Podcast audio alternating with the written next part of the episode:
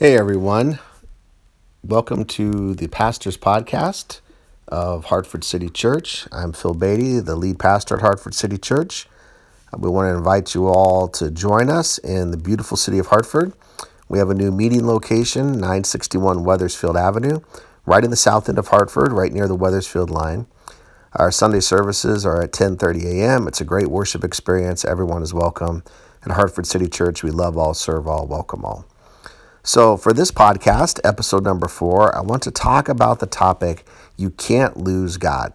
So, this podcast episode is entitled You Can't Lose God. Today, I'm sitting in my great room looking out the back window, and it's kind of a cloudy, cool spring day here in New England. Uh, but the trees are in full bloom. Just the colors of the flowers, everything is bursting with life. It's such an amazing time of year when all the trees that looked dry and dead uh, suddenly come to life with all of this vibrant color. Just amazing to be sitting here, um, just enjoying the world that God has created this springtime in New England. Hope you all are doing well. I wanted to come with come today and this podcast to talk about the subject you can't lose. So thank you for spending a few minutes with me in your day, your evening, whenever and wherever you may be listening because I believe that this truth that I want to present is one of the most powerful things that can really change and transform our entire life by changing and transforming our perspective and our experience of God. I want to begin with an excerpt from a song that King David wrote many thousands of years ago. It's recorded in the Hebrew Scriptures as Psalm 139. And in this song, King David talks about uh, this idea that God's presence is everywhere and that he tries to get away from God, but he just can't. So I'd like to read verses 7 through 12 of Psalm 139. Where can I go from your spirit? Where can I flee from your presence? If I go up to the heavens, you are there. If I make my bed in the depths, you are there. If I rise on the wings of the dawn, if I settle on the far side of the sea, even there your hand will guide me. Your right hand will hold me fast. If I say, Surely the darkness will hide me, and the light become night around me, even the darkness will not be dark to you. The night will shine like the day, for darkness is as light to you. So, in this song, King David is basically saying you can't lose God. You can't shake him. You can't outrun him. You can't even hide from him, try as you might. There, there's no place on this earth in this era that we live in, or any era of human history, that is too far away from God. He is really closer than we think. He's just a cry away. So, if you can't lose God, well, what are some of the things that you can lose? Well, first of all, you can lose your religion. As REM sang back in the 1980s, losing my religion. Quick shout out to all the 80s kids like myself. How do you lose religion? Well, religion is, remember, is a human built structure or institution. And it's intended, it's built by us to help us and other people grow in our awareness and experience of God's presence. But like any institution or structure, like a company, uh, we can lose the plot. Uh, the original purpose in any company is to provide a product or a service that people need, uh, which will contribute to the growth of the individual and the flourishing of society. But as companies get larger, sometimes the focus can narrow down to just about profit, making money. That becomes the entire goal of the company. And when the original purpose gets clouded and lost, uh, profits usually get bigger for the executives, the top people in the company, and the workers, the lowest people in the company, are dehumanized and neglected. Of course, this is a worst case scenario, and there's various levels of this in every institution, every human structure, every company. But more and more energy and time and investment in these companies goes into maintaining the structure and the institution. And then, inevitably, the quality even of the original product and service goes down. So, in a similar way, the church can, or really any kind of religious institution, can fall into the same predicament. Again, this would be worst case scenario, and there's various levels. But in, a, in the institution or structure of the church, religious leaders can become consumed with maintaining their own power and position while neglecting the spiritual needs of the people. As some churches become more and more insulated and more and more large, the spiritual needs of the community outside of them goes unattended to. And when religion gets lost, sometimes losing your religion is the best thing that can happen to you. Another thing we can lose is our faith. Uh, the ancient writers described an experience that is common to humanity that they called the dark night of the soul. I believe that every journey of faith enters a place where we feel a profound sense of emptiness and loneliness. Our prayers go unanswered, our struggles and difficulties increase, and our doubts seem more reasonable than ever before. I've personally had times where I wonder if God has just dropped the call. I'm talking to Him, but I just hear silence on the other side of the line. I've had those times where, in my faith, I just feel tired and worn out. My faith feels very thin. As Bilbo Baggins said in The Fellowship of the Ring, I feel thin, sort of stretched, like butter scraped over too much bread. I love that image. Describes exactly how we feel sometimes. Or it's like Peter, the follower of Jesus, when he tried to walk on water to meet Jesus outside of the boat on the Sea of Galilee.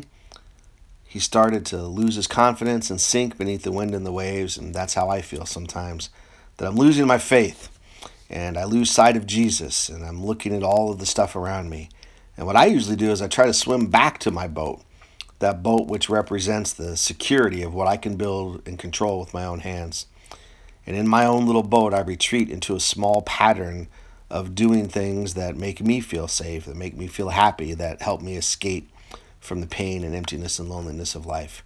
And in those dark moments, those dark nights of the soul, I wonder if this is all that there really is.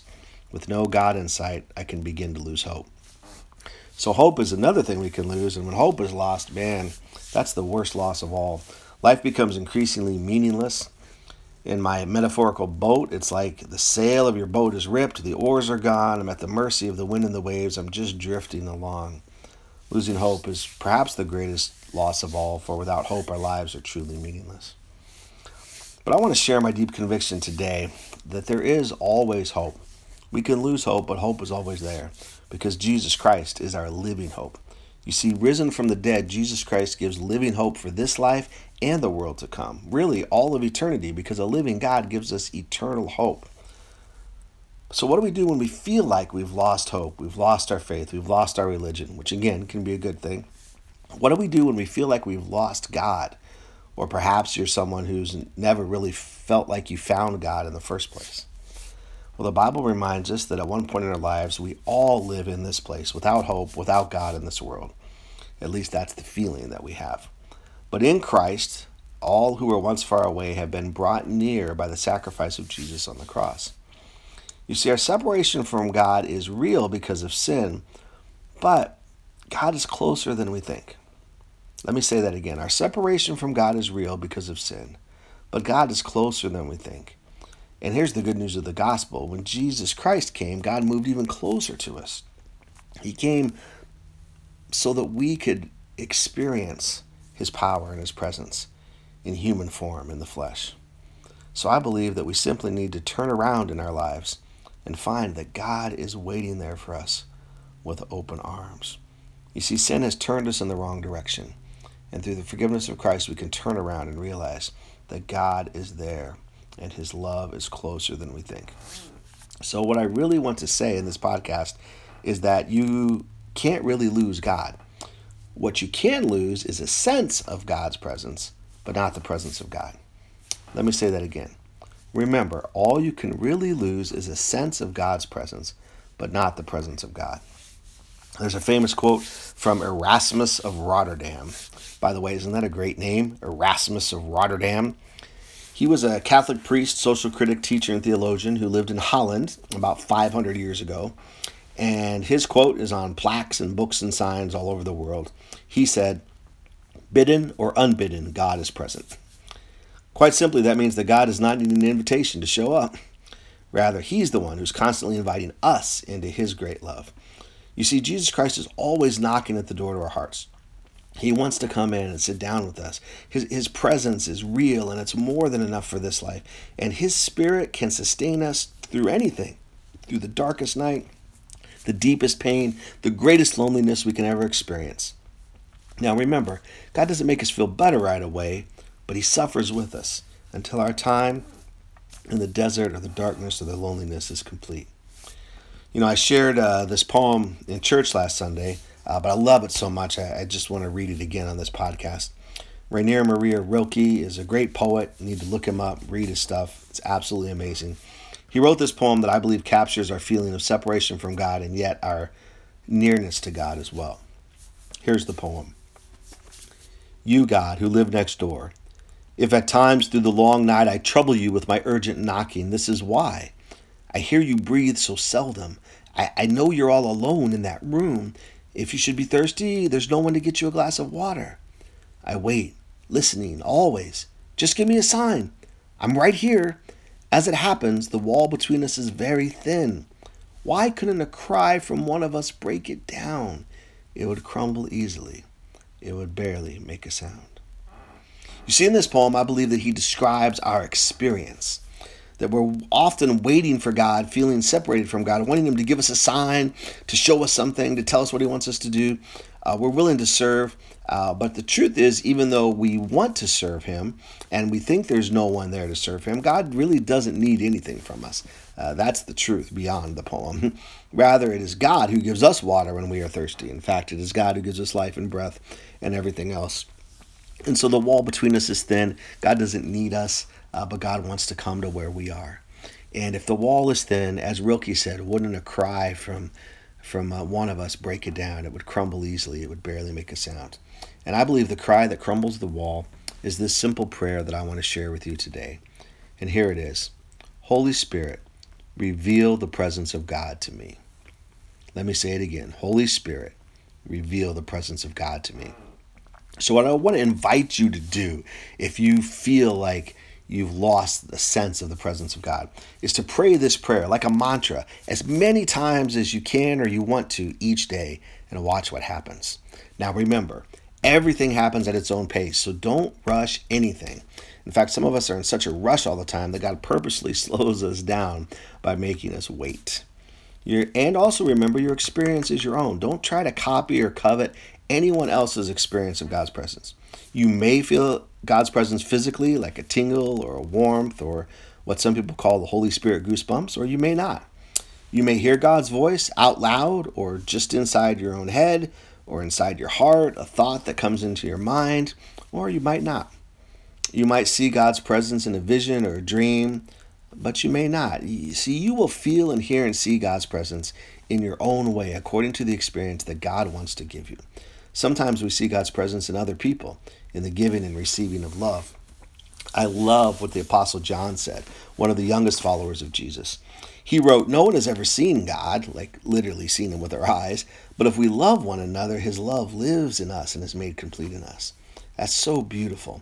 We can actually see the real presence of God in acts of kindness, acts of compassion, the giving of respect, the giving of forgiveness, and in standing up for the justice and the well being of others. Holy Spirit, reveal the presence of God to me. It will be in a unique way in its own time, but it will be an experience that God has cultivated that is just for you. This prayer, Holy Spirit, reveal the presence of God to me, is a prayer asking God to open our eyes, to open our ears and our heart to hear His voice, to to be able to sense and feel the power of God's presence in comfort, in peace, in trust, and in healing. Remember, you can't lose God.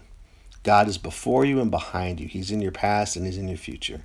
He's above you and below you. He's at your right. He's at your left. Whichever way you turn, God is there. In fact, God is with you right now, wherever you're listening to this podcast. God's presence is with you. He is with you. He is always has been. He always will be until the end of time. So cry out to him today and watch the wall crumble. Holy Spirit, reveal the presence of God to me. So, friends, sisters, brothers, I hope that this revelation becomes one of the most powerful things in your life today and every day of your life. And I'd like to close with this simple benediction, this word of blessing that I offer to each and every one of you. May you come to a daily awareness of the powerful love that surrounds you and covers you through Jesus Christ, our Lord and Savior. Amen.